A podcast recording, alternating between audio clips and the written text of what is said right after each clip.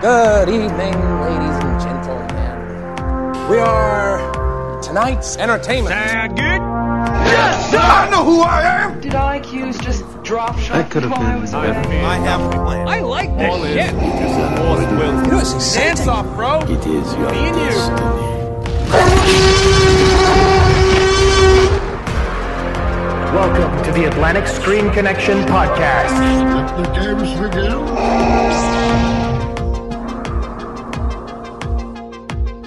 And welcome to the Atlantic Screen Connection podcast with Jason and Lee. I'm Jason, I'm Lee. and this week uh, we're going to be joined by one of my favorite people online. He's a really, really nice guy. The only thing that's wrong with him is that he didn't really like The Last Jedi.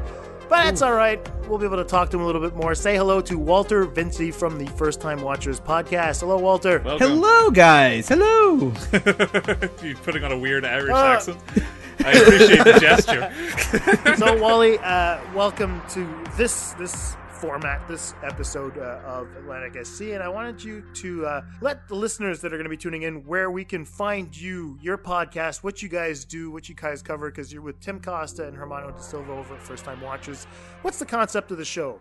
All right. So the first time watchers podcast is uh, it came out came about from Tim Hermano and I hanging out with each other. We all work together in the same office, and uh, I approached them when podcasts first started coming out. I was like, "We should do a podcast, guys. We should totally do a podcast."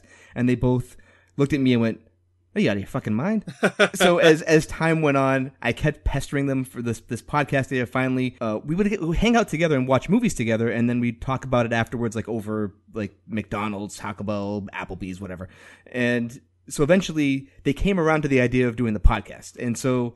The, the the format is we find a movie that we haven't seen, none of us, uh, we watch it, and then we talk about it. It can be anything. basically, any movie is up for grabs. Uh, we've done you know old uh, Hitchcock movies. We've done older silent movies. We did a whole silent um, month where every week was a silent movie. Sweet God. Uh, you know, pre nineteen twenties. Uh, we did a Hitchcock month. Yeah, and uh, we have a couple of different segments on our show. We have a movie battle royale. We have a trailers uh, segment, which I think we're getting rid of in the upcoming future. But yeah, that's basically the format of our show. We have a spoiler section uh, so that we don't ruin it for people who haven't seen the movie. They can hear the uh, spoiler free version if they want to keep going. There's you know there's there's that, and then we recommend a movie at the end. Um, and I try to dovetail my recommendation into something we've something we've seen in the movie, a theme or an actor or or or something. I try to latch onto something in this movie um, that we've seen, and then uh, make a recommendation based on that. Cool. Spoken with the specificity of a real promo writer, so that's well sold. Uh, and you guys, if you haven't listened to the First Time Watchers podcast, definitely go check it out. It's really fun. Uh, Wally, Wally's always making me fucking laugh. Hermano is is really on point with how he actually watches movies, and Tim is just a fun guy. But I wanted to know, I mean, like, what draws you? What what what are the types of movies that usually like get you to actually watch them? I mean, like, for example, Tim has been on and on and on about Geostorm, and I know that he, he unabashedly really enjoys that movie, but there is a part of him just being, you know, a little bit intense about it, you know. And I think that there was the new the new movie about uh, what was the heist Hurricane something Hurricane. Heist. Hurricane Heist, you know, that's probably another one. like he's calling it the runner up for the greatest movie of all time. so it should be interesting to see what you guys come up with that. But yeah, so I mean, let's get back to the original question. Is like, what draws you to to to to specific films, and what genre is the one that like really gets you going? I mean, you're, you're bringing in uh, like Vincent Gallo today, which I'm like, all right, that seems kind of it's very niche. I mean, if I mention uh, like Vincent Gallo to my parents, you know, they're not going to talk about you know Buffalo '66 or even the what is it, Brown Brown Rabbit or Brown, Brown- Bunny Brown Bunny. it's called. Yeah, yeah.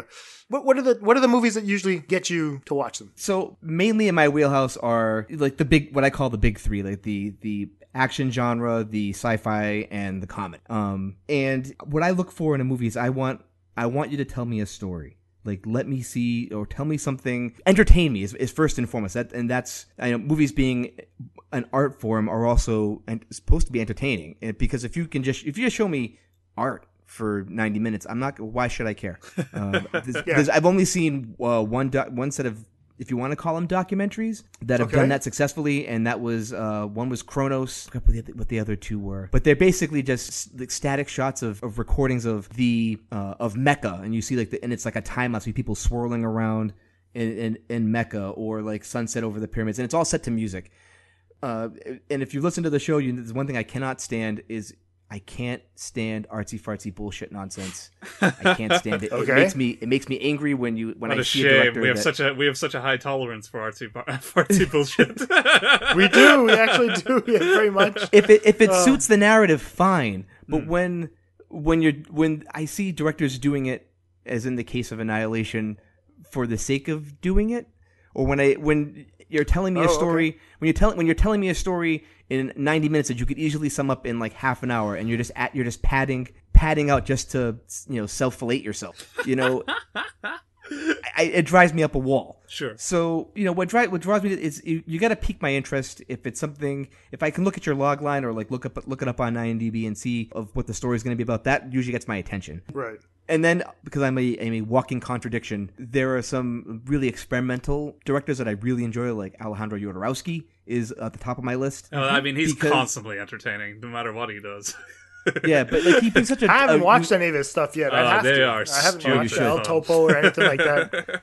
The Holy Mountain has the best ending of any movie I've ever seen in my entire life. Fantastic. The They're some of the best. dumbest, smartest, funnest films of all time. They're really great, but terrible. Like that, Alright. that's a that's a simple qualification. I mean, y- it, you'd be surprised how many films can't meet the the marker of being entertaining. Uh, so I mean, that's that's a, that's a, that's a Uh, simple premise. That's a, that's the funny part of it because like Lee and I had actually started our, our Guillermo del Toro retrospective, and that's one of the main c- concerns for for me right now is when I was actually watching.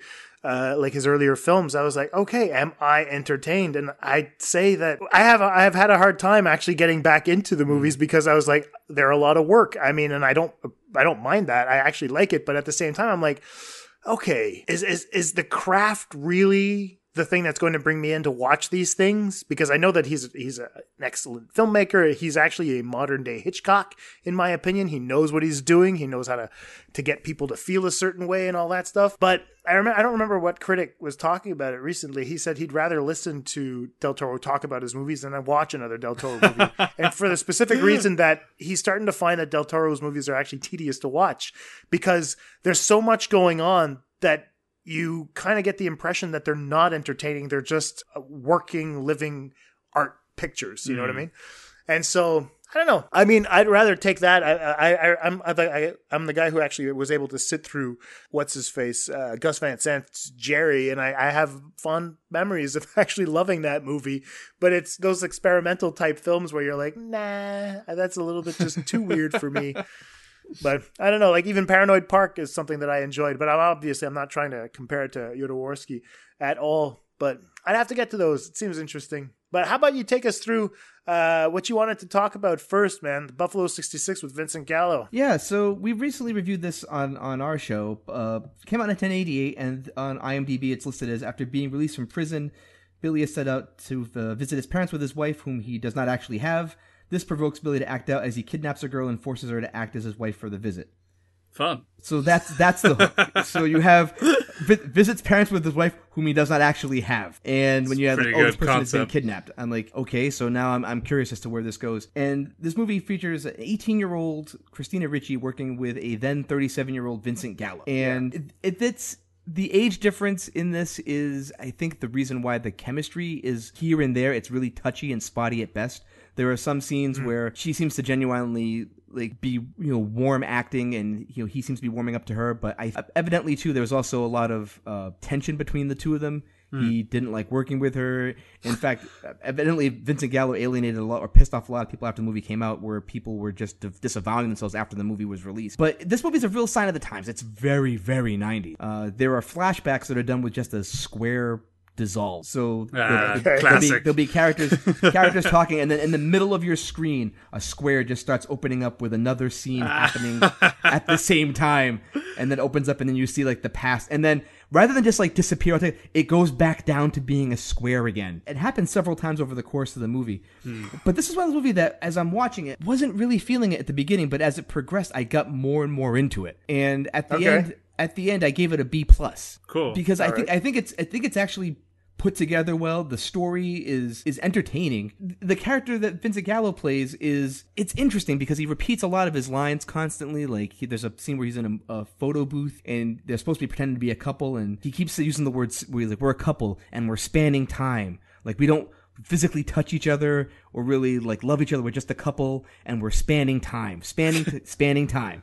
Okay. And his his character does a lot of this repetition stuff, and overall, I mean, he just comes he, he comes off as kind of a tragic character when you see his his home life, and basically a guy who's just trying his best and just not able to succeed in anything also, that he but does. also kidnapping people. yeah, even even even even then, like he's kidnapping this person, and he fails at that because you know he's trying to be intimidating, and Christina Ricci just doesn't seem to be intimidated by him at all. Oh, okay. And okay. you know, there's, it's a there's a couple of, pathetic kidnapping.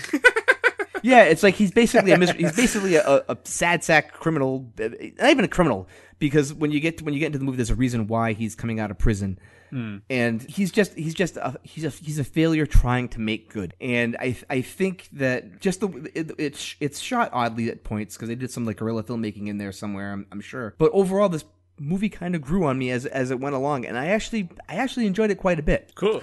I mean, but isn't it? This is this is considered his best film, is it not? Uh, from what I understand, yes, it's like he Yeah, it's his, 'cause, I mean- it's his directorial debut. How many features has he directed? Four or five? Uh, let's see. He's got uh, Buffalo 66, The Brown Bunny, Promises Written in the Water. It's three. Okay, there you go. Because that's it. He's more of an actor now. He was in one of uh, Francis Ford Coppola's films uh, when uh, Coppola had decided to to just go back to doing experimental stuff because he it was the movie just before Twixt.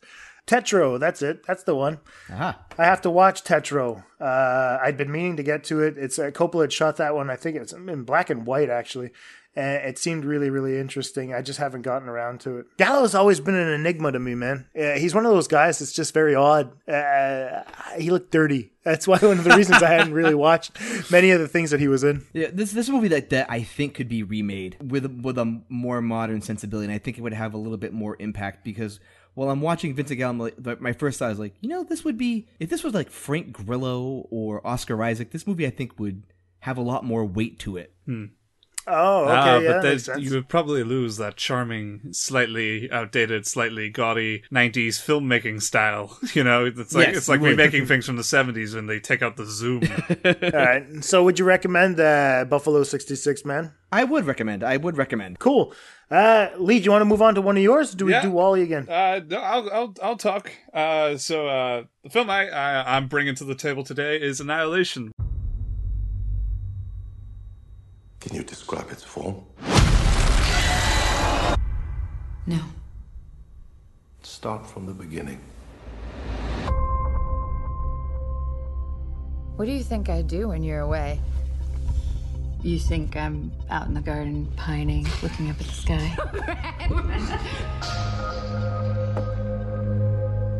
Why aren't you here? I gotta leave a day early.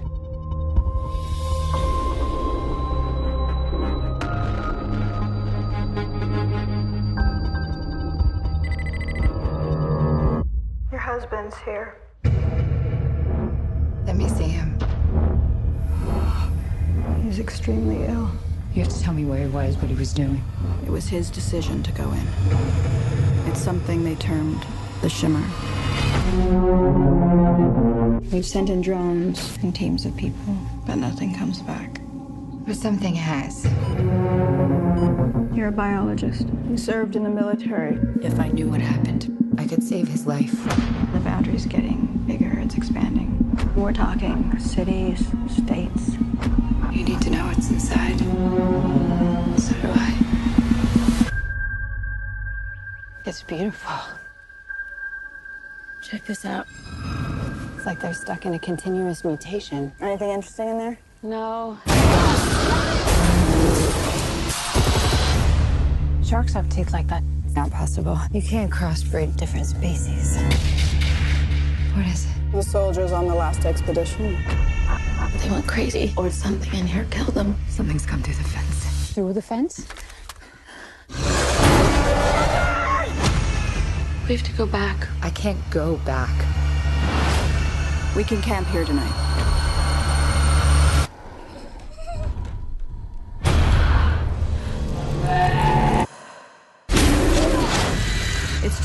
Everything.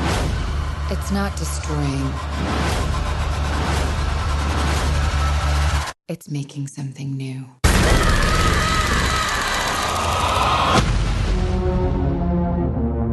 I don't really know what the, the reception is to this film at all. Uh, Wally has t- actually. It's 50 50. Really? Seriously? Yep. Yeah, that kind of makes sense to me. I, I was listening to first time watchers, uh, who I've already covered the show, and Wally uh, was the outlying voice of either three or four people who said he didn't like the film at all. so, I mean, what you were saying was uh, that it, it the characters didn't grab you. I get that, uh, and that was one of the things that was coming across to me while I was watching it was that I don't really know if everybody would like that. I kind of try to think of things, uh, much like Jason tries to think of things.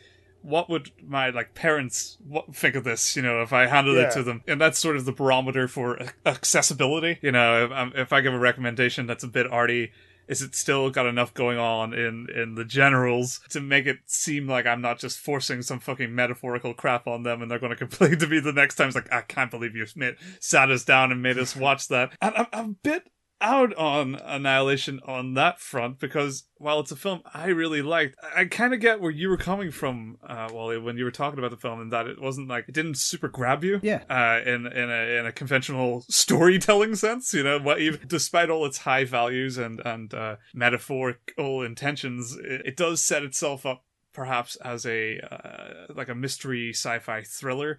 And there are about three or four scenes and a lot of walking.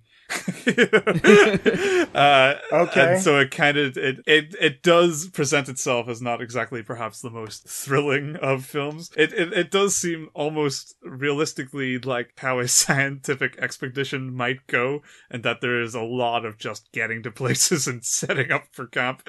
It reminded me actually a lot of Arrival though, and that's why I'm a little out on it because Arrival wasn't exactly the most fucking thrilling film in the world. It was a bunch of conversations, lab rooms, occasional shots of, of hand aliens, and, and uh, you know, there's as much in it and as much weight and and metaphor behind it as in Annihilation. So that's why.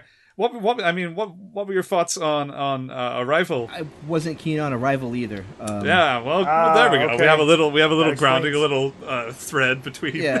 Basically, basically, like when I look at like a, a movie such as uh, you know Arrival and Annihilation, I have seen these exact same stories done in 60 minutes on an episode of Doctor Who and done better. yeah. Uh, You know, yeah, I wouldn't say better, but I'd say done. Absolutely. more entertainingly, where I'm like in, in, enwrapped in the story. And go, where's it going to go next? Yeah. you know, Arrival is I learned a language, I can see time. Okay, okay. Uh, let, Annihilation us is- not uh, let's not get into explaining. We could debate about Arrival that it's a little bit more than that, but I want to stick to Annihilation. But I understand that that you know you're not the only one uh, who who thought Arrival was kind of boring. To be honest, I had Yeah, a couple I of my that. friends tell me like, man, whatever, you know. But it's a cla- it's actually a movie I'm teaching this semester. I'm really eager to. Should be interesting. And that's so the- I'll tell them. Well, there's a guy that I know that's going to say that you guys are going to be bored out of your fucking minds. I actually want to give Arrival another shot. Like, Hmm. in, in all honesty, tends when it when it when it comes to movies like that. Listen sometimes to our show on it. Listen to our show. Watch it first. I will. Watch it first. Just don't listen to the show if you don't if you don't enjoy the film. What's the fucking point? Well, I try to I try to give movies that I'm not necessarily high on. Like I wasn't really high on Atomic Blonde either, but I want to give those a, a rewatch down the road when I've separated myself from it a little bit, and to see if it hits me differently. To see maybe Yeah, yeah. Because a lot some of some of the times I blame the marketing department, and in this case, I think I blame the marketing department again for showing me what's supposed to be. You know, this is the guy who brought me Dread. I'm gonna Yeah. get a sci-fi thriller and and not know what's going on, and it's it's it's not that. Though it is one of the Okay. scariest scenes I've ever seen in a movie in in some time. uh, that being the creepy The bear. scene. Yeah, bear. it's it, it is great. I have seen something a little similar in it of that uh, in anime somewhere down the line. I can't remember where, but uh, the concept is great. Uh, uh, I won't spoil it for anybody, but it's a super fun time. Uh, yeah, I mean that's the interesting thing. Like with Arrival, my parents really dug it, you know, and that's that's what makes it so hard to hedge a, a recommendation for Annihilation because it's Uh, as you say, it kind of it does have the the form and the setup of what feels like it should be a bit of a thrilling film, but it's very plodding and slow paced, and the characters are speaking more to general experiences than they feel like lived in people. So you do have a little moments of relationships, and you kind of just kind of like Arrival. They don't kind of feel totally real. And to me, it, it it felt to me like the first 40 minutes or so I was struggling to get invested in it but after that point I was I fucking loved this film uh, and it's weird because I didn't I didn't know a lot about it and I had to get uh, a grasp of what the concept was as it was going along. I hadn't I, I watched a trailer months and months ago and I don't remember anything of it and uh, and I, I, I specifically avoided all reviews. Uh, so like I was trying I was like what are they going to, on this expedition for? Uh, and if for those who don't know about the film it's Natalie Portman and Jennifer Jason Lee set up an expedition into this uh, place called the the Glim, the Shimmer. The Shimmer. Yeah, and uh, and, and, and something that's landed on Earth supposedly, and uh, has caused this sort of force field area, and they need to check it out because every expedition they've sent in has not come back except for Natalie Portman's husband, uh, and so now they're they're sort of setting up an expedition to get more answers, uh, and it's sort of this all female team who've all lost something along the way in their lives uh, are putting themselves out there because they have nothing better, uh, which is great. And the the real overall concept, the real science fiction side of it is, and I think this is like the basic concept, is what if God tried to rebuild the Garden of Eden in modern times, which is like that's a super fun idea, and there's so much at play uh, at this. The film talks about like the biological uh, will to self destruction, so it's kind of like Freudian um, death drive, uh, and how that might rob us of our own utopia or peace because it might be ingrained in our own biology, and it's also got this quasi thing where it's putting that like a scientific look at human biology up against right. sort of religious understandings and kind of playing off those. Uh, if you want, it's like a scathing work against conservatism as well, because it's like you know if you keep to the guard of the old, that uh, entrenched fear of the new, it's it's however dangerous that is, it's going to kill our chances of hope and peace. Uh, and it, I mean, these aren't like in the forefront of the main story, these are all kind of interwoven between interactions and some of the imagery you kind of piece together. Because, I mean, when you're thinking about the, the kind of Garden of Eden, Eden that we're being presented here, we're given a, a life force that may not even mean anyone harm, but it might present itself as the next evolutionary food chain or something like that. And it's going to be wiping out humanity, but it doesn't, it's doing it because that's just the nature of the universe. Things progress, things move on, no matter how scary, you know? There's, there's a lot of that sort of what what form would these things come in if they're based in reality, or what what shape we they would take, and how they would affect us who are still here, beating the shit out of each other with clubs.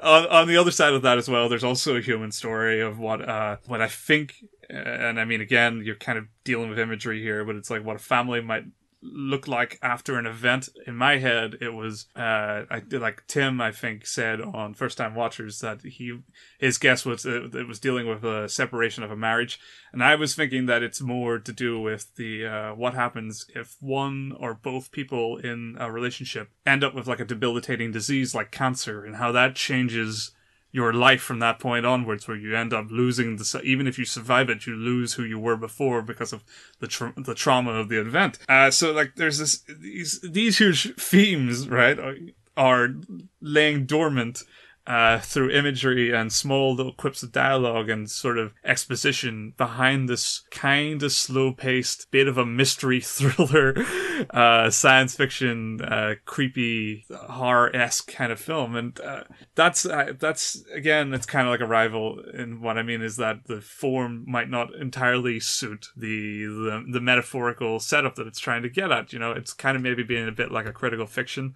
uh, something that's supposed to be in a form that's accessible to to audiences, and yet it's trying to teach them something. I probably said that about Arrival at the time, but yeah, it's it's it's um yeah. So what what it's trying to do it's it's taking your your airport thriller, your run of the mill alien esque story, and and giving it a, a, fucking huge dose of of weight in the background, so that you're walking away with with a scratching head. And it, it would be all for naught if they didn't actually pull it off in the last third. The thing uh, that I was dreading with the film was as it was going along was that we were going to end up with like a monster movie. That it was going to become this big fucking dinosaur chase scene or some shit. That we were going to get a bunch of people running for their lives, like, oh, we gotta get out of here. It's not.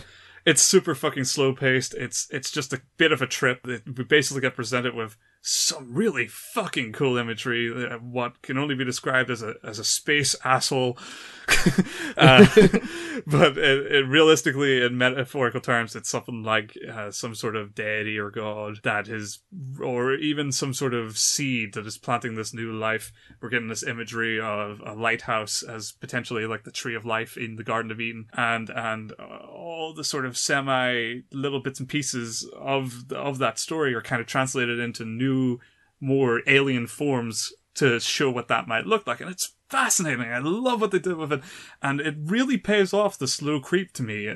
I wasn't super invested. I was wondering what was happening, but I was I didn't really care what they were going to see. I just knew it was going to be doom and gloom. Uh, but, uh, it- but what's more rewarding is that when you get there and it's something that you genuinely are surprised to see, they really go somewhere with it. Really take the visuals somewhere and try and tell a story that's not just as conventional as the bits and pieces it's drawing from. And so that's why, like, to me, like, Annihilation is worth the gamble. If you liked a film like Arrival, you'll get a lot of something from it in the same way if, if, it, because it deals with those kind of bigger things and it gives you weird images and weird endings that just kind of aren't what you're finding in your everyday pulp fiction, sci-fi, alien thriller.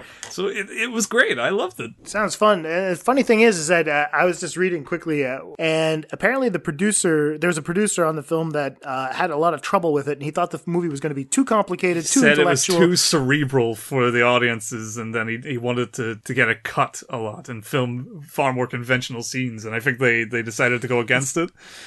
Yeah, exactly. The, the, the other Scott Rudin, the producer, and even Alex Garland, they were like, "No, fuck this. We're, we're we, this is the movie we want to make." And so, and it's kind of funny because every time this happens a lot in sci-fi. You know, if you Mhm. look at even Darren Aronofsky's The Fountain, had gone through those types of things as well. I mean, even like uh, I think when they were uh, getting ready to shoot, you know, Brad Pitt was like, "I want to make changes to do this. I want to add this. This is too complicated and all that." And Aronofsky was like, "No, I'm not changing anything." And Brad Pitt was like, "Fine, I'm leaving." And they left, and Cate Blanchett went. They, they went and did Babel, and then you'll have you know the Fountain as we have it today with Hugh uh, Hugh Jackman and and uh, Rachel Weisz. That Mhm. was shot for forty million dollars less than the uh, supposedly they were going to have the budget, and he had to make so many fucking cuts Yeah. to bring it down to whatever it is. And even when you watch that movie, I still really enjoy it, but I would have loved to see a director's cut of that film because Absolutely. once he handed it in, they butchered it, man. Apparently, there was a two hour and 15 minute version of it, and it's down to 90 minutes. There's a 45 minutes missing in that story that could have been really interesting to see. Mm-hmm. You know, and I feel I have I have a feel I don't know like Arrival. I'm pretty sure that they left it as is. I'm, I'm pretty sure. Pretty sure they, he got they the right trusted cut and they were like, yeah. Uh-huh. But I was listening this uh, today actually when I went out for my long ass walk. Uh, there was an interview that Jeff Goldsmith did with um, Keir Dullea and um, oh I forgot the other guy. They're both in 2001: A Space Odyssey, Hmm. and it's one of those things that you know I don't I don't know if they had any test screenings back then. I, I didn't. I'm, I'm misinformed on that right now, but it would have been interesting to see because apparently like. Sp- 2001: A Space Odyssey had gone through that type of process as well as like the first screenings. Notoriously, you had Rock Hudson just get up during the screenings, like "fuck this," and just walked out. Yeah, you know, and, and you had a bunch of makes people that just followed out. But I mean, two or three months later down the line, apparently people were lining up. Uh, they were taking lots of drugs and walking into the movie theater. Yeah, I mean that's that's the thing with these kind of I films is they do find an audience if people are willing to put them out there. It's just that they have to get a little bit of word of mouth of you will not guess how fucking weird this film is, you know. And I I mean I'm not fucking putting Annihilation out there like it's fucking 2001. 2001 is like a No, no, I'm just saying. Annihilation is a is just a really solid, really fascinating discussion piece uh, of modern sci-fi in the vein of Arrival and Interstellar and all those films that we've been talking about lately that have kept us going. Ex Machina as well. Ex Machina, I would say, clicks along a lot faster than Annihilation. That's what I think a lot of people are drawn to that more. It keeps you far more invested more readily. Uh, but I would also say this is dealing with a lot weightier stuff. Um, so I mean, eh, but yeah, no, it's interesting. It doesn't feel like there was much missing. Which is Am I gonna like it? I, fuck yeah, I'd almost certainly. okay, cool. If you All can right, get past that give it a first forty minutes of falling asleep, you'll be fine. oh yeah, I notoriously fall asleep through everything now. It's Uh. really bad. I have to I have to do something about that. I now now it's getting more difficult to actually Yeah. sit through two hours of movies. I'm just like, oh, I'm I'm I'm almost forty now. Yeah, that's Just- the the four O narcolepsy kicking in. yeah, exactly. Uh, I have to make a documentary about that just for Wally. Hey, Wally, I got a documentary on narcolepsy for you. We just sleep through the there's these, these giant patches of black screen with no sound, just so that people can live the same experience over and over again with me. Oh, be And I'll, interesting. tweet, I'll, I'll just tweet you out the uh, the Shia LaBeouf gif of him applauding in a in a theater by himself. Here's your pretentious bullshit. There You. You've done it. No, but see, no, Awesome. that that's actually a fascinating idea for a documentary. If it's all done first person, yeah, I'd watch it. Now, this is someone who watched paint drying and Baa Baa Land. Paint drying is eight hours of a camera pointed at the wall while the paint dries. Ah. and that was a, and I watched it because it was a, a revenge piece from the filmmaker to the to the awards panel because they have to watch every movie that comes by. Ah, and so he No made way. he made this like endurance movie. And then Baa Baa Land is eight hours of sheep. Amazing. No What the narration, no context, eight hours of sheep. See, that's the kind of shit they should play in like bars or something. Because I like to flick my attention back to that shit every now and then when I lose interest in conversation. be better than sports bloopers with no sound. oh man here i here i was just going like i watched the the the the, the, the long edit of intolerance by griffith. And i sat through all three hours of that. It was great. And here you're telling me you wa- Literally and- and watched was- paint it's- dry. it's, it's exactly. That but i mean watching intolerance was like watching paint dry. I was like i get it. And i understand it i'm not the the audience. I mean the movie came out in what 1913 or 14 Yeah. or some shit like that.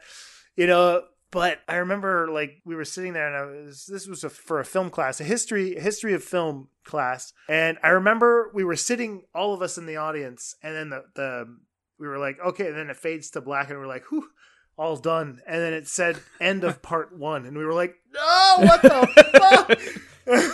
You know and then we had to sit through the other three parts of that fucking movie. We are like oh man this is it was insane. I really had But weren't you ass after that one. changed? but watching paint was i um yeah I, I was in a way i knew i would never watch it again Yeah, that's that's how I feel about a lot of art films. Like I appreciate the Yeah. sentiment. I like It's thinking about movie. them, but I don't typically. I don't like. Uh, 2016, I watched a film called Cemetery of Splendor. This long film, very silent. I think it was made in Thailand, but it, it ended up following like a woman with like a deformed leg, and there's a long scene of just this guy kissing it up and down out in public, and I, like I I was invested in this nonsense. Like, uh, it was clearly telling me something that I just was not understanding, and it might have had something to do with the, the culture that it was coming from, or it might have had to do with the fact that I'm just not very, I wasn't very engaged. But I mean, I, I, I will never watch it again. But I think about it all the fucking time. It's like, wow. Yeah. do you think about the the sheep and the paint there wally I I only I only uh, think about it when I want to bring it up and wear it like a little badge of honor that I I, I sat through this. All right. I'm going to shoot my movie out at Yeah. you guys. Uh, the movie that I wanted to talk about is uh, last year's I, Tonya.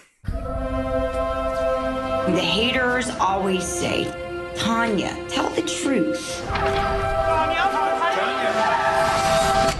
There's no such thing as truth. Everyone has their own truth. I was the best figure skater in the world at one point in time.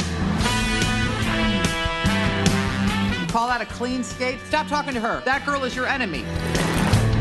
Who's that? Jeff was my first date ever. And my mom came. You need to see a wholesome American family. I don't have a wholesome American family. Nothing's ever your fault. I was embarrassed for you. My entire life, I've been told I wouldn't amount to anything. And you know what? Maybe I would. 4.8. How do I get a fair shot here? We also judge on presentation. I'm gonna need to even the playing field. I know a guy, shouldn't even be saying his name. Derek. The press wanted me to be the pile of crap. I never did this.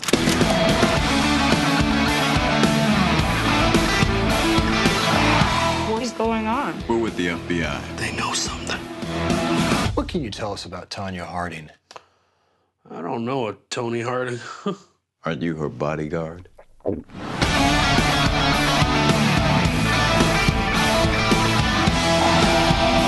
Was a kid, did you ever love me? I made you a champion, knowing you'd hate me for it. That's the sacrifice a mother makes. He cursed me. America. They want someone to love, but they want someone to hate. I mean, come on. What kind of friggin' person bashes in their friend's knee? Who would do that to a friend?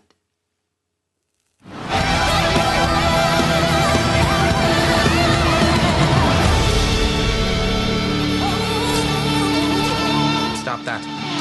Uh, that uh, is directed by uh, Greg Gillespie. Uh, Craig Gillespie, sorry. It was written by uh, Steven Rogers. And I, I listened to an interview with him, and he's a really great guy. Uh, Lee, I'm going to have to send you that episode if you want to hear about a guy, a screenwriter that hates writing. Uh, he's one of them. It's, it's wonderful to hear him talk. He's like, Thank he'll God do I'm not anything. alone. He'll do anything to not write. He says Mm. the dog that he has right now is living a happy life because he just goes out on walks with them so that he can get out of the house and not write. It's great. Uh, it stars uh, Margot Robbie as um, Tonya Harding, uh, Sebastian Stan as Jeff Gillooly, and see Allison Janney as LaVona Harding. Maybe not Harding, but LaVona, uh, who plays Tonya Harding's mother. Um, I had heard a lot of good stuff about the film. I am old enough to remember this in the news. I had to read about it. I had never heard of it. You were one year old when this happened. Yeah, Jesus. yeah, one year old when this happened. I remember I, this is all over the news uh, when when I when I was a kid, Hmm. And I was watching this and going like, "Wow, this is weird." I mean, who attacks figure skaters? There's so much drama in figure skating. doesn't make any sense. And I'll be honest with you guys, I actually like figure skating. Uh, it's one of the things like What's Chelsea, like? uh, one of our friends on yeah, one of our friends that that's on Twitter, Chelsea uh, Williford, uh, she really loves. She she gets into the Hmm. figure skating like you wouldn't believe. And I, I'll be honest, I like I like pissing her off a little bit, saying, "Ah, it's boring. what are you hell to talk about?" But I, I'll be honest, I I do enjoy watching figure skating, and I- and I don't know why. Yeah, it's not one of those things that I'm going to be like parading around here in Quebec City, going to like some rink on a Saturday morning to watch five year olds just twirl. It's like this creepy guy. What are you doing here, man? I'm I like, love yeah, the is ice this one of your daughters? no, it's not one of my daughters. I just like figure skating. Get the fuck out. That's what they would tell me. You're not they allowed will to be never believe you. exactly. Yeah, get your hand out of your pants. But um, Where's the RCMP? yeah. Yeah, steal those little wacky pants of theirs. And it, I mean, to be honest, I wasn't expecting this movie at all. Uh, the way that it came at me, uh, it had a Goodfellas and Wolf of Wall Street vibe, where Yep. you know it's, it's Scorsese esque, where it just keeps hitting you in the head so fucking hard with how violent it actually is. Not only is it in terms of like physical violence or the physical abuse that's in the film, but there's actually psychological violence in it as well. Now, the way that the movie's shaped is actually different accounts all occurring at the same time. So it's basically these two individuals that are Tonya Harding and, and Jeff Gillooly that do not talk to each other anymore. And they are telling two different versions, their versions of what happened. And it's weird because when you're watching the movie, you don't even know who the fuck is telling the truth. However, what I did like is that it's a movie about social class, it's a movie about social equality or equal opportunity. Um, and it just goes to show that, you know, there are bullies wherever the fuck you go. And especially when it comes to social class, figure skating, uh, it kind of like tennis in a way is very elitist in the way that they go about it. I think we can include golf in there as well. It's not like basketball. Banner term sports in there. yeah, yeah, but I mean, it's it's one of those things where I was like, Ugh, I have to side with Harding on this because I, I, I like I, I've- I've gone on the record many times in saying that I'm not necessarily a guy who enjoys watching things with bullies in them. But when I watched it, I was I started feeling a little bit more sympathetic towards her because the news had really painted her out as being a really trashy shithead that couldn't stand the fact that there was another girl out there doing better than she was. And then when you started reading the news on it, it was very one sided, and it's because Kerrigan actually came from a very wealthy family. She was well off, she was well respected, she was a little bit prettier. Uh, you know, her costumes were better and all that. And they cover a little bit of that in this movie, but from Harding's perspective, they don't necessarily talk about Kerrigan herself, but they talk about how judgmental and how many opportunities were kind of taken away from Harding because of the fact that she wasn't necessarily from a well-off family. She she calls herself white trash in the movie as well, you know, and it's a little bit sad to see that you know i was under the impression i was watching rocky where you're like he just like the hits just keep on coming and she gets back up to perform again Hmm. where you're like motherfucker how how how bad do some people have it and you have to really want it the way that she was portrayed in this movie as a girl that really, really, really wanted to skate. It's the only thing that she had. She was the only woman, one of the six women in the world that could actually land a triple axel, which is uh, really impressive when you think about it. It's not something that I I I, I knew was uh, difficult to do because. Uh, well, I mean, I can't do it, but the thing is, I could probably not be able to do it just wearing shoes. But it was impressive to see just how much abuse that this person has gone through, and and, and was able to come out. I won't say a better person, but now she has a son. She spends a lot of time with him. Apparently, she's not like her mom at all. She's doing kind of well uh, in terms of like moving on with her life. Uh, She doesn't. She hasn't hold, held a grudge uh, w- with regards to that, and I'm happy this story came out. Uh, the performances in it are Jesus fucking Christ, man. They're amazing. Margot Robbie, I you know, I first saw her in The Wolf of Wall Street, and I was like, well, she's gonna be known as the girl that's the naked chick in The Wolf of Wall Street. She's you know, Yeah, she just it, looks it, it good. looked like a doomed career, absolutely at the time. But now she's she's she's a big star now, in my opinion. Anyway, Absolutely. You know, she landed Harley Quinn, obviously, and I didn't think that they did a did her any justice, even though she was the best part of the Suicide Squad. They did exploit her in a way that I didn't particularly think was a good thing.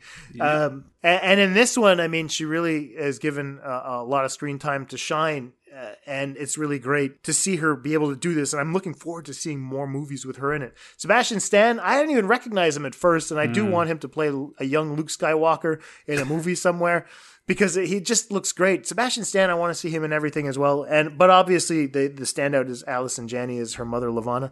Holy fucking hell. What a despicable human being this woman has to be in real life for for Allison Janney to pull this off and be like, my God, it's insane Hmm. the the the trauma this woman must have inflicted on her young daughter because the movie spans uh, uh, from the age of 5 to 44 in Tonya Harding's life.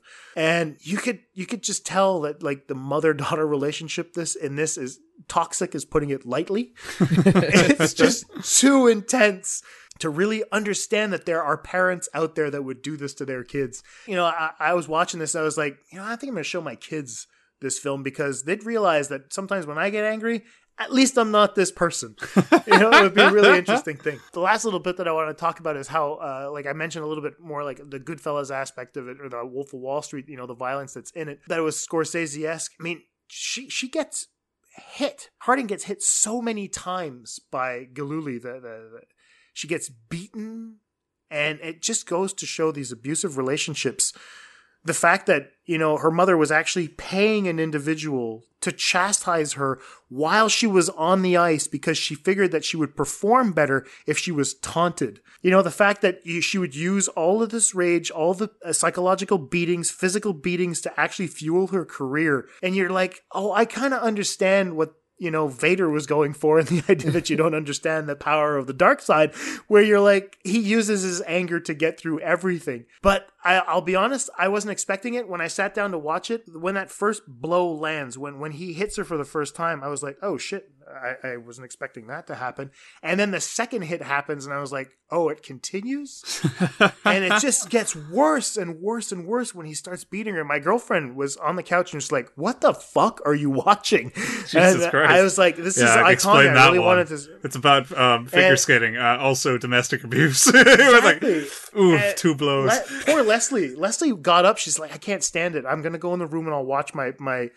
She was Horror watching, like, what is it? Foren- forensic files. Oh, like she'll, she'll she'll tolerate murder and like poisoning and all that shit, but you know the, what I'm watching is just too intense. and so, uh, I, one the one time that I thought was just intense is he he actually hits her with a, a head of lettuce, bang, and you're not expecting it. And I was like, I, I couldn't take it. It was just so weird to see this kind of physical abuse look so like raw. But I'll be honest with you, it's it's even if it was one of the most unsettling movies that I've watched, even if I think that there are very much big contradictions within the film itself that were designed to be that way, it's a movie that I'm going to rewatch. No matter, I, I think it might actually be loosely based on, on true events, Hmm. but they they haven't gotten down to like really figuring everything out. Um, maybe I don't think that this is exactly who Tonya is, but maybe a, a version of who Tonya Harding is. Sure. The same thing with Gillooly and even LaVona. But I'll be honest, I, I'm going to buy this movie. I, I hmm. wasn't expecting to really get invested the way I did in this film. And fucking hell, I recommend it so much. But be prepared. If you're going to sit down, you're in for a roller coaster ride of weird ass violence. You're going to hate everyone there. And it's just so weird to say that it's actually kind of an endearing film. Uh, yeah, so I mean, I guess would you say that with regards to the fact that it does is based on reality, would you say it's it's a good film in its own right anyway? Because r- regardless of the context of the actual thing, the story it's really trying to tell of abuse is more important to get to people than say maybe misinterpreting a couple of facts about the original uh, assault or No, man. Uh, they're they're showing just how over the top and ridiculous this story actually can be. Yeah You know what I mean? They're not actually trying to shed any light on how that happened. They're not trying to Sure. solve the case in any way. It's really just like these things happen in a way. You know what I mean? right yeah fair enough And it just happened to be at a time where like the news was just becoming what it is today, Mhm. where they're not actually trying to. Uh, oh, it was um, uh, Steven Rogers, the writer, the interview that I listened to him. He explained this very well, and he said that it was at a time where the news uh, weren't necessarily going for facts anymore, but they were trying to report whatever the hell was going on, like on loop. So this is like the birth of twenty four hour news chains sure hmm. you know, or, or news channels where they're just like they're saying, "Well, this is happening as it's going. We'll we'll give you more information yeah as the yeah story develops." story develops we can say what we want well, exactly, and they're showing just one side of the story as well because I mean, like Kerrigan did make a big stink. Uh, when you go back and watch the video, you know, like the the whole acting that she'd done, and I mean, I'm positive it hurt. You know, she she was in the cast and all that shit. And so, like you know, but it was like the no, why, why, and like just the the entirety of what the hell went down with regards to that, and how it came to be pinned on on on Tonya, who was we don't know if she's actually really involved or not involved. We know that the people that are involved were somewhat related to her in some way or connected to her in some way, and Mhm. and so it just goes to show that you know some to me anyway, it, it- it was really a movie about uh, inequality. About social injustice when it comes to those types of things, but at the same time, it, it's it seems like a real interesting cautionary tale when you think about it as well you know, there's this girl that wanted to become a princess and like she had to fucking pay the price for it. No matter how good she was, that's the that's the fun thing is, is that it, like a, a lot of the, what the American dream is is if you practice hard and you work hard, you'll you'll be able to achieve it. But then they don't tell you the other side of it where they're like, yeah, even if you do practice hard, there are going to people at the end of there when you actually are succeeding that are there to just beat the shit out of you and put you down. God. You know, so it's a bit it's a bit it's a bit of an odd one, but uh, uh, I really enjoyed it. I don't know. cool Wally, you've seen this, right? I did. And did you enjoy it? Did you like it? I dug it actually. I, it, this made my honorable mention list for 2017. Cool. We Oh, used cool. to we used to do a top 10. Uh, we cut it down to a top 5 for brevity's sake. And so this would have made my top 10 of the year probably would have been in the 9 10 mark. Okay. But it, w- it would have made it would have made the list cuz I had a I had a good time with it. I, given the subject matter, I found the movie entertaining and I was in, you know following the story and as it was as going along. I feel that that whole Wolf of Wall Street vibe and and manner of, of telling the story, I feel that they Yeah. might have they should have pushed it a little bit more, I think, because Okay. it, it's it's fairly cartoony to begin with, and maybe that's what Craig Gillespie Yeah. was going was was going for was showing like this is really cartoony, but it's also we have Then to it keep gets real ourselves as rounded. fuck. Yeah, because Yeah. like where the Wolf of Wall Street is just off the wall, left and right with with everything Mhm. that goes on. I I think that maybe he was taking a, a different approach with trying to show essentially both you know two sides of of a s- of a story where still to this day no one's really entirely sure who actually knew what and you know neither side's ever going to cop to it but Right. You know who I thought was also awesome in this too was uh, Paul Walter Hauser as Sean. Because if this guy is any, if this guy is anything like that in real life, like oh my god, Just that yeah, Sean Sean actually died. I think it was in 2004. Yeah. and it's just that that. Have you ever seen an interview with the guy, Sean? Uh, I, I, the only, the only, the only thing I saw is the, um, the, the footage that they showed at the end. But here's, Okay. Here's where the character of Sean. I think the reason why the character of Sean cracks me up is that uh, I grew up and have and still friends with some people who think like Sean. Yes. So uh, one of my friends, uh, and this is a, a, a tangent story, but one of my friends is a uh, a uh, martial artist. He's got a black belt in kempo, and Okay. we're at a flea market, and he's looking at at wooden swords, and I'm behind him, watching him, you know, pick up the sword, and, and actually kind of demonstrating in the hallway, like the Mm, aisleway right. of the flea market, that you're like, oh, you could you could you know you could attack this way, and you can get him on the backslash. To which I said, uh, I, "Are we expecting the Persians to cross the border anytime soon?" so to teach him to teach him an abject lesson, uh, we went back to we ended up going back to his place to hang out, and I said, "I'll be right back." So I ran out to my car and I come back into his house, and I I'm like, "All right, so Ian, like, what would you do with this sword, like in a, in a given situation?" So we square off, and he he draws the sword. I pull my airsoft gun and shoot him twice in the chest with an airsoft pellet. Jesus. Your sword is ineffective. oh man. My God, fuck! Oh. You guys are like recreating super dark times in your own time. Jesus Christ! but the the mall ninja s persona of Sean, Yeah. I've been around these people, and and they're a lot of them go to Comic Con and and the comic store, and they play Magic, which. And I've Yeah, heard yeah. stories, uh, uh, uh, numerous stories of, of their exploits. I'm just like, oh yeah, sh- all right, cool, yep, that's uh, that's your thing, awesome, yep, there you go. No, but that it, it's just so weird because I mean, uh, like, um, just going back on how the movie was structured and all that. The interview with, with Rogers, he was saying that the script was actually written the way it was. He wanted to, the story to be told in first person the way it was, interview style, so that they could break the fourth wall. Because they figured that if they just shot the movie the way like a regular movie would be, most people would be like, "What the fuck is this?" It's just too much conflicting information Hmm. to actually be put into one linear narrative. So that by having them tell their so- their stories, that way you could actually just watch it and be like, "Okay, these people were at odds since the beginning." And then with the Sean character, uh, he couldn't interview that guy, obviously, but the way that they actually he talks about it, he said Sean comes, he, you know, he's a he was an overweight man that lived in his parents' basement, and basically in that type of situation, they would people like that would tell themselves stories in order to get by, to make their life entertaining in a way. And so even if he was like talking about like you know hiring assassins and, and doing all those things, you're like, holy fuck, you know, h- how do you get to the point where you know what I'm going to make my life so interesting that it becomes somewhat Mission Impossible esque. I have operative. My best operatives are on the case. that was such a great line. You know, you, you you have the feeling that you're going to see Jay and Silent Bob pop up. You know what I mean? Well, you kind of do, especially when you see later that the guy moved the car like Oh, 50 that was times in the span of 45 minutes to his not look conspicuous. And then the, the actual the actual hitter gets lost. It has to like That uh, walk through a glass door. space as well. Yeah. Oh man, but it's brilliant. Lee, uh, you haven't seen it yet, right? no, have not as of yet. Do yourself a favor, man. You really have to get to it. I will It's- it's absolutely. it sounds Really fun. impressive. All right, so that's it for us. I mean, uh, we were we had other movies to cover, but we're an hour and fifteen Yeah, we- minutes we- in we've right now. We're gonna chattered cut away this like down. morons. exactly. So I want to I want to thank Mr. Walter Vici Yes, uh, thank again you. for coming on. This is so much fun. Uh, so please, Mr. Sir, can you please tell us where we could uh, find you online if you want to interact with the individuals that support our show? Absolutely. You can find our main show Twitter account at one ST Time Watchers on, on Twitter.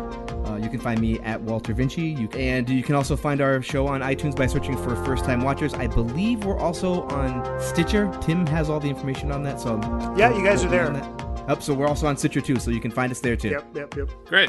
Coolio. All right, Lee, plug your stuff. Yeah, uh, you can you can find me on Twitter at Lee Paul Brady. You can also get me on Instagram where I'm uh, posting real, just solid A plus crap. Uh, cats. At, yeah, yeah, and cats at Lee Paul Brady as well. Uh, that's really it. I'm just doing writing and, and, taking photos, so I mean, not much to keep you updated. Jason. yeah, I want to thank everybody who's actually gone out and left reviews of the show. Yeah, thank uh, you. It's been really cool. We're up to eight reviews now on iTunes, and I really want to applaud you guys. Thank you so much. I'll give you guys a shout out by name eventually when I've collected. There's a couple of people that I have no idea who it was, which is a good thing in my opinion. Yeah, it's fucking awesome. Uh, be sure to follow Atlantic SC on Twitter at Atlantic SC. Uh, check out our Facebook page as well. We still use that. It's kind of fun there. No one really does anything there, but we do. So come over and say hi. Instagram, obviously, Atlantic SC Podcast, and you can follow me, Jason B. Michael, uh, on Twitter, and the same thing uh, on Instagram. Thank you so much for tuning in, guys. See you next time. Bye bye. Bye. See ya.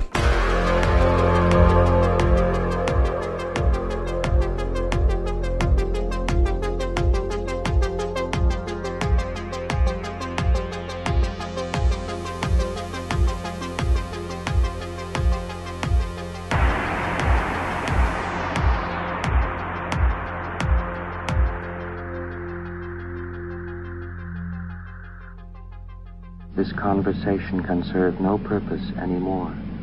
Goodbye.